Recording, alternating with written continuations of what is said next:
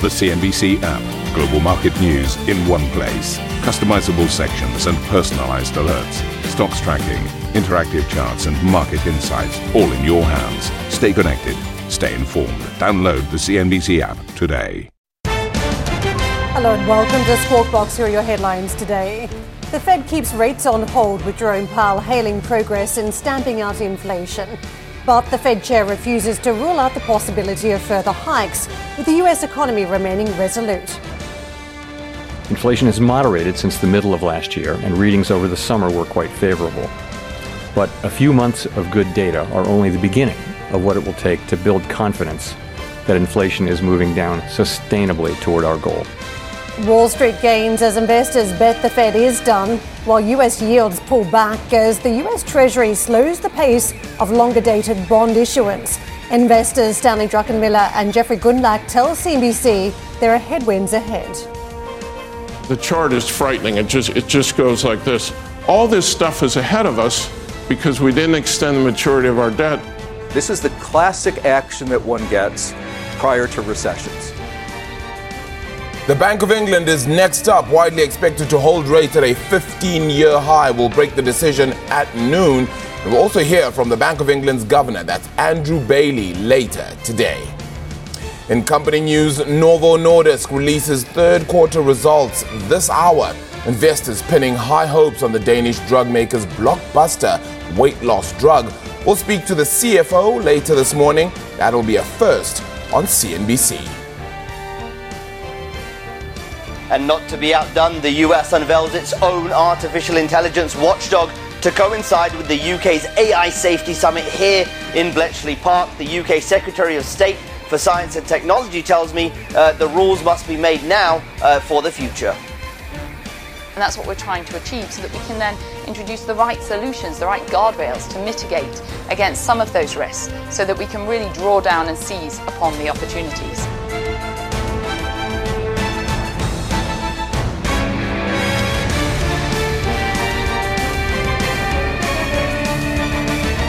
The US Federal Reserve has left interest rates unchanged, but left the door open for a future hike. It said economic activity expanded at a strong pace in the third quarter, but Fed Chair Jerome Powell said the situation continued to be a riddle, adding that the central bank will raise rates again if progress on inflation in particular stalls. Powell also noted that a recent bond rout could have an impact on economic activity. The benchmark US 10-year Treasury yield touched a two-week low overnight. We dropped about 14-odd basis points, the biggest decline we've seen since March, the biggest daily move. Investors expecting the Fed to hold rates again at its December meeting, according to the CME Fed Watch tool, which puts the probability of a rate hike at just 20%. However, analysts are split on whether the central bank will continue to hold rates steady going into next year, with the majority now expecting the Fed to cut interest rates in the first half. Well, Fed Chair Jerome Powell told reporters the central bank was being cautious. Given how far we have come, along with the uncertainties and risks we face, the committee is proceeding carefully. We will make decisions about the extent of additional policy firming and how long policy will remain restrictive, based on the totality of the incoming data, the evolving outlook, and the balance of risks. Powell went on to say the Fed will have more visibility on the rate path next month. It's fair to say that's the question we're asking, is should we hike more? It's not, and that is the question. And you're right that in September we wrote down one additional rate hike, but, and we'll write down another forecast, as you know, in December. So it was really those comments that shape-shifted the market across yesterday's trading picture. Really, before the markets went before that announcement then by Fed Chair Jerome Powell, markets perhaps looked for a little bit of more direction, even though they were headed a little bit higher, and then firmly went higher then by the time that decision came through. The understanding then by the market is bets are that the Fed may indeed be done with its hike in interest rates. In fact, by June next year, you're expecting rates to definitely be a lot less than this. There's more chances or more expectation for rates to be a little bit lower. So that is the key question mark. What happens to rates from here? How long is this higher for longer stance set to last? More than 1% gain, though, for the S&P 500 as well as the NASDAQ. 3 days in a row uptick then for the S&P as well as the Dow Jones. The NASDAQ going up for what is a fourth day in a row. So all of these are up between 2.6 and 3.3%, kind of giving a clear highlight then that it is a much better start to the month of November as well to close out the year. But, of course, a long way still to go before we certainly do that. Onto the Treasuries front, well, as the market went higher, we saw these, the yields go a little bit lower then, particularly the 10-year going down to 4.72, around a two-month low in some instances across, on that one, a two-week low, should I say, when it comes to the 10-year. The two-year Treasury also falling below 5%. Level, that's a two-month low for it there, 4.956 is where it currently sits then. You're still seeing, of course, the inversion between the two, and that is still the market's one fear. That does that recession actually still play into this market picture at this time then? Dropping nearly 20 basis points yesterday for both the 10-year and that two-year yield. Let's take a look at the dollar crosses then onto that currency front. The dollar index itself rose to a near one-month high of 107 yesterday, before then easing back and really retreating to around 106.60. That's after the Fed's interest rates decision. But you are seeing then that it was strengthening, obviously losing just a little bit then, with Treasury yields also falling sharply then, with the two-year, the five-year, and the 10-year yields all declining, contributing to a loss of momentum then for the US dollar. And as you can see, that loss of momentum still remaining at this point. We had sat, of course, at that 151 mark against the yen, now falling back to 150.42 at this stage is where we are when it comes to the Japanese currency. Sterling, 121 ahead of the BoE's decision. The Asia market picture, well, rising today a little bit higher thus far, taking comfort from the Fed's decision not to hike interest rates. A few data points there. Hong Kong's retail sales growing at their slowest pace since January, 13% versus the 13.7% that we saw previously. Hong Kong Central Bank also deciding to leave their interest rates unchanged, tracking the Fed's move along that. Shanghai Composite then dropping off 0.1%, on 1% gain then for the Hang Seng and the Nikkei to start in this trading picture so far. Opening calls in Europe. Well, yesterday we saw Europe ahead higher than the Stock 600, ending 0.7% to the good. In fact, continuing what was positive momentum after what was the worst performance since September 2022 in the month of October. We're called a lot higher than today. In fact, the FTSE MIB might be the outperformer if we see the market open in the same vein thus far. Karen. Arabile, thank you. The U.S. Treasury Department will increase the pace of longer duration bond issuance by less than expected in the coming quarter, cutting its borrowing estimate to $776 billion. That is $76 billion less than previously expected. The department also announced it will offer a smaller than expected amount of longer dated debt at its quarterly refunding auctions next week, selling $112 billion of debt compared to expectations it would match the previous quarter's $114 billion. The Dukenso Family Office CEO Stanley Druckenmiller has built what he describes as a massive bullish position on two-year treasuries, citing nervousness over the state of the U.S. economy. Speaking to CNBC ahead of Treasury's latest announcement, he reiterated his criticism of the department. The chart is frightening. It just goes like this. All this stuff is ahead of us because we didn't extend the maturity of our debt. So all this debt is going to roll over in 4 or 5 years, and you're going to replace the 1% stuff with like 5%. Double Line Capital CEO Jeffrey Gundlach said the Fed's actions are hitting the U.S. bond market. The higher for longer concept has a really dark underbelly to it that I think has affected the bond market over the past 6 or 8 weeks. And that is that the interest expense on our debt is going up by hundreds of billions of dollars, and it goes up every day that the Fed funds rate stays at 5 3/8%. And if the Fed's going to raise rates a little bit more, which seems less certain than it was, say, perhaps the last dot plot, well, then we're going to have a lot of interest expense. Kaylin Birch has joined us, global economist, EIU. Kaylin, thank you very much for stepping in to speak to us this morning. Big day yesterday, and the market was having a debate. It was raging early this week as to whether the biggest news was going to be around Treasury's refunding process or whether it was going to be the Fed this week. Ultimately, what do you think was the most important for investors? I think at the moment there's a lot of attention, and rightly so, on the Treasury market. The fact that we saw $1 trillion in borrowing in the third quarter, confirmed recently, is just a huge wall of treasuries coming to the market, and one of the main things that was pushing yields up. It was interesting to look at what was happening in terms of kind of near-term, long-term treasuries in terms of their yields. Since June, the 3 and 6 month yields haven't changed really. We did have one rate hike during that period. Markets already priced it in and they're not worried about another one. But longer term yields, 2, 5, 10 years, have shot up. 10-year yields about 40 basis points higher than they were at the beginning of June, despite the fact that policy rates really haven't moved. So it's not at the moment the policy rate level and where the peak Fed funds rate is going that's influencing the market. It's how much is the government borrowing and how much do people want to buy it. It was one of the elements that found its way into the document to yesterday and into the commentary, the financial tightening and whether that's doing some of the job for the Fed.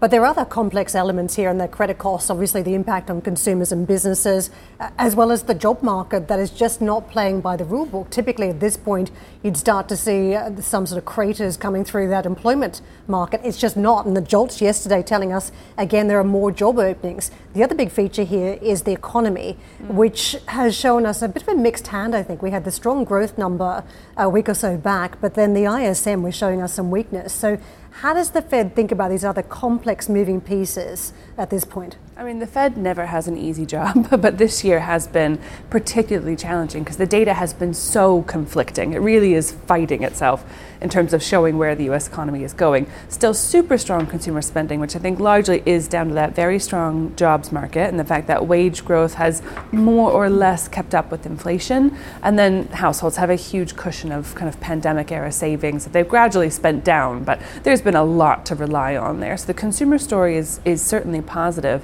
On the manufacturing side, that ISM index has looked pretty poor for a long time. The sector has more or less been in decline for the last 11 months. Pace of change matters, though. 49 prior month, 46.7. That is a fairly significant step down in a 4-week period. Yeah, and we haven't seen any real improvement in terms of new orders coming in. Now, that slowdown has helped to ease some of the snarls that were a real issue and causing more inflationary pressure last year. So we've seen input prices starting to fall. We've seen the backlog of orders being worked through. So manufacturing's at a better place to rebound when demand recovers, but it's not really there yet. So it's the weaker side of the equation. Investment in manufacturing, on the other hand, is really soaring ahead and helping growth overall. I may have read a little bit too much into the aspects of one upgrading their assessment on the U.S. economy because it kind of gives a clear sense that you could be looking at future hikes then. How much risk of that do you think there is then? Because, yes, while the data is conflicting, the main aim still needs to be that inflation number. Yeah, it's definitely a possibility. I've seen a lot kind of in the last 12 hours to say, oh, the Fed's done.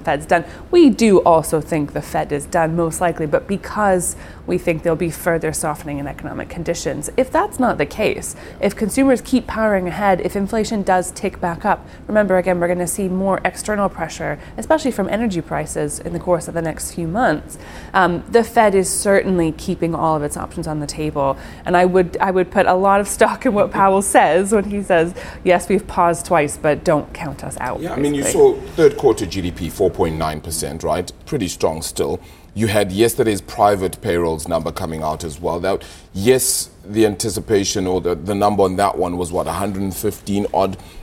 It's lower than anticipated, but still higher than the 89,000 that you saw the previous month. So I'm just wondering here if the need for a recession is greater now in order to try and get things a little bit lower. Does the U.S. economy actually need a recession now? I mean, nobody wants one, but they might need one. But it seems like we are powering ahead. And I think it all comes down to inflation. You know, if we do see a strong labor market, and again, growth is so high, as you said, if inflation does play ball and come down, get closer to, if not exactly at 2%, we could still maybe eke out of it. I think that soft landing picture isn't totally out of our grasp now, but it is getting less and less likely as it looks like that pressure is building, the demand side pressure is still there, and then we have occasional supply side shocks like will we see another jump in oil prices that just is a fly in the ointment. So there are a lot of risks building. Again, I wouldn't get rid of that soft landing forecast just yet, but it gets less likely by the day, I suppose. It just feels like it's getting tighter and tighter. threading this needle is getting a little more difficult. Kaylin, appreciate the time though this morning. Thank you so much for joining us around the desk as well. Then Kaylin Birch is global economist at EIU. Now, the Bank of England is next up, due to release its latest decision within hours. It's widely expected then to keep rates on hold. That will certainly be then at a 15-year high. A quick look at sterling. We've been speaking just about how the dollar has lost a little bit of momentum, but we're headed towards 121.80 thus far as we head towards that interest rates decision. Into the gilt market then, this is what we're looking like at present then for those UK yields. The 10-year, they're sitting at 4.488 thus far as we head towards that decision still.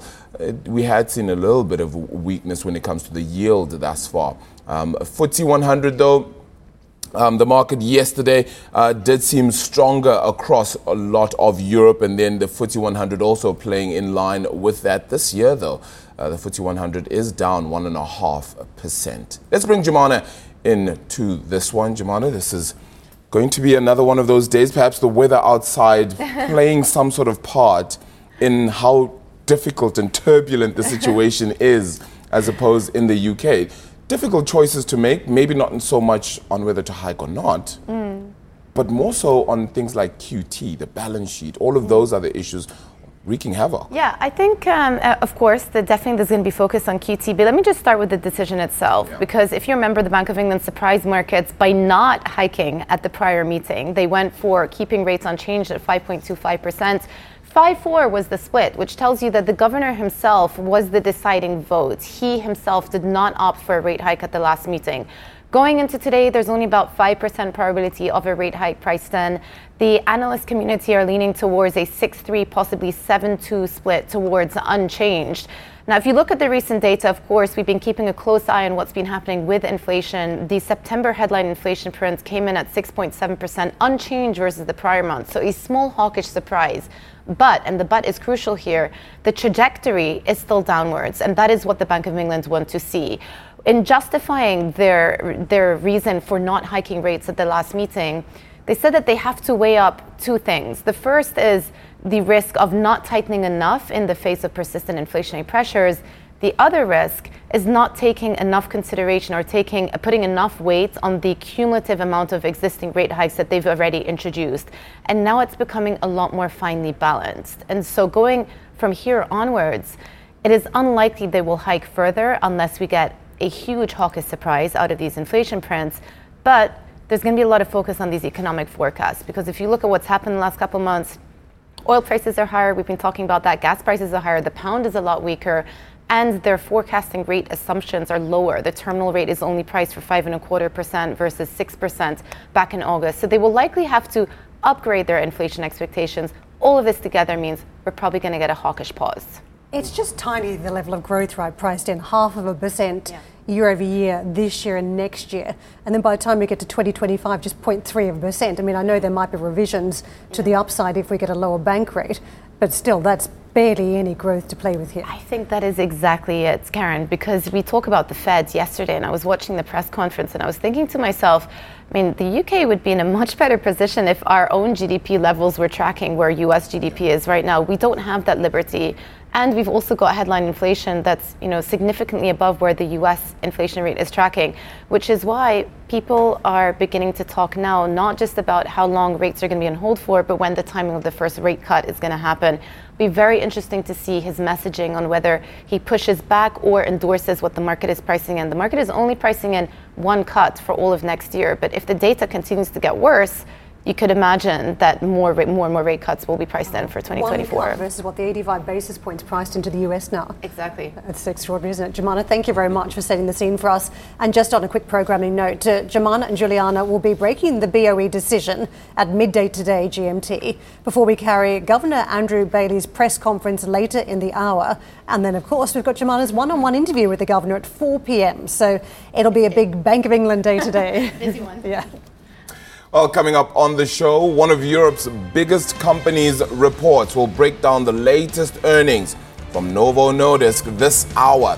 And we speak to the CFO later in the morning. Plus, signs of divergence at the UK's A.I. Safety Summit Arjun has been speaking to policymakers and top executives and joins us live from the event. But first, the earnings just keep coming. The CEO of Adecco Group will join us to break down the company's results. That's right after this short break.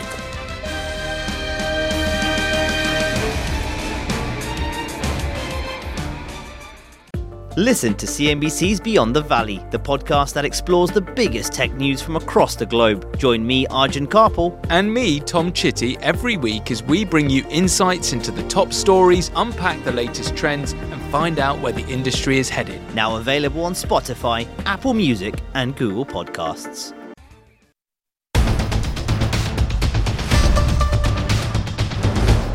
Swiss recruiter Adecco Group has reported better than expected net profit in the third quarter, down 4% on the year to 103 million euros, but well above the 82 million euros analysts have been expecting.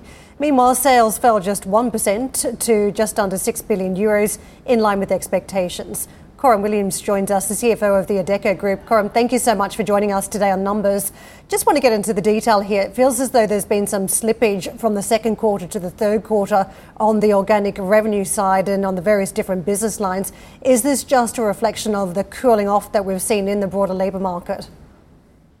Well, so good morning, Karen.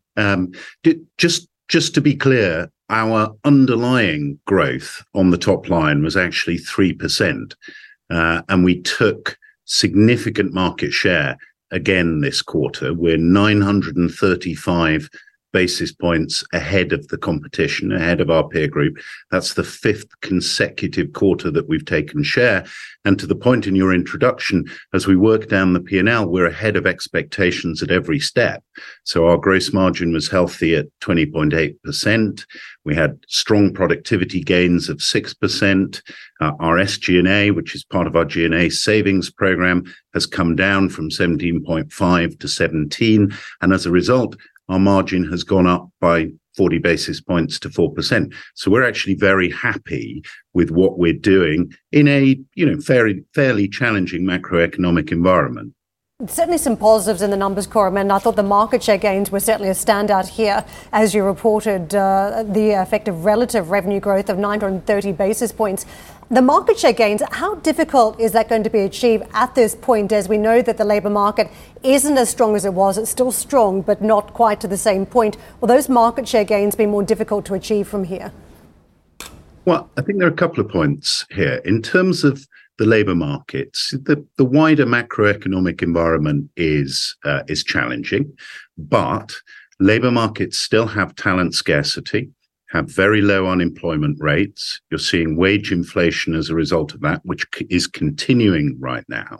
So despite the wider economic environment, actually the markets for what we provide as services continue to remain reasonably strong. I think the other point is that we are a big player. We have 5-6% market share of the total market.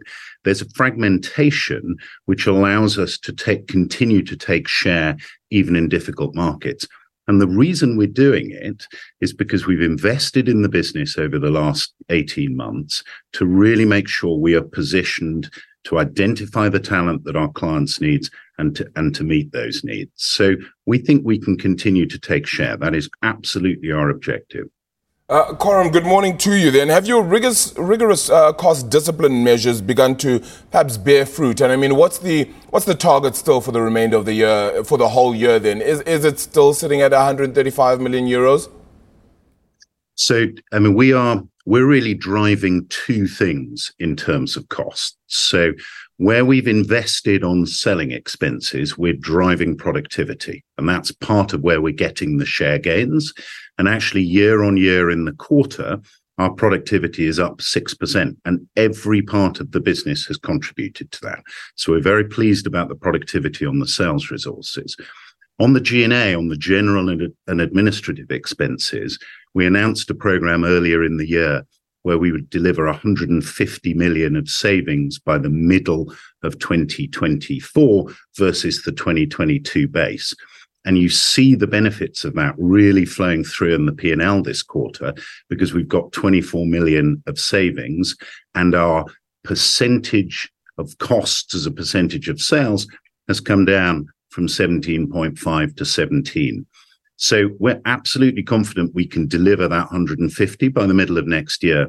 And as a result, we're upgrading our expectations for the end of this year. So previously we said we'd have a run rate of about 60 million. We're now saying we'll be at 90 million. So I think to your point, the cost savings program is very much on track. And what about wage growth expectations, if I can talk about just a broader environment then for the remainder of the year? Just, for example, you are still seeing things like wage inflation, particularly in the US, perhaps come down a little bit. Your wage expectations?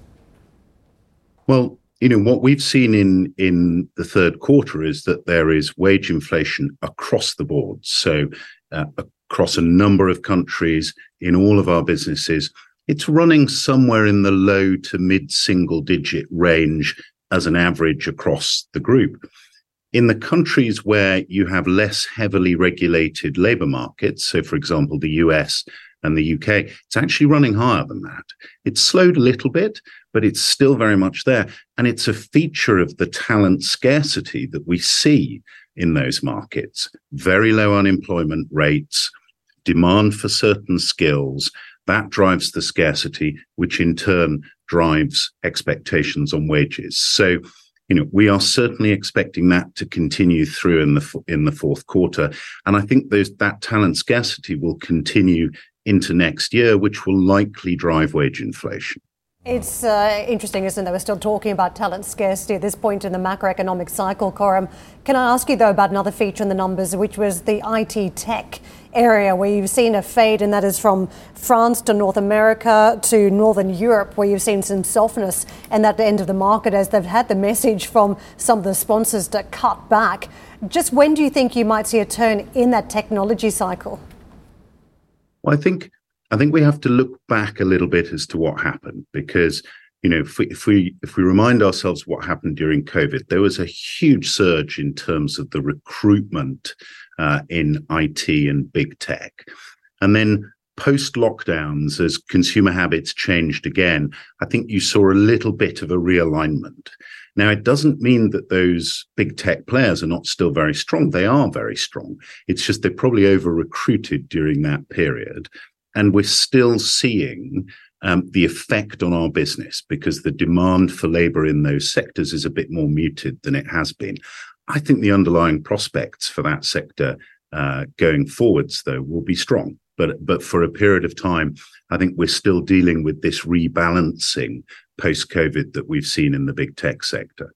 Thank you for listening to Squawk Box Europe Express. For more market-moving news, you can head to cnbc.com or join us again on the show with me, Steve Sedgwick, and Karen Cho, weekdays on CNBC.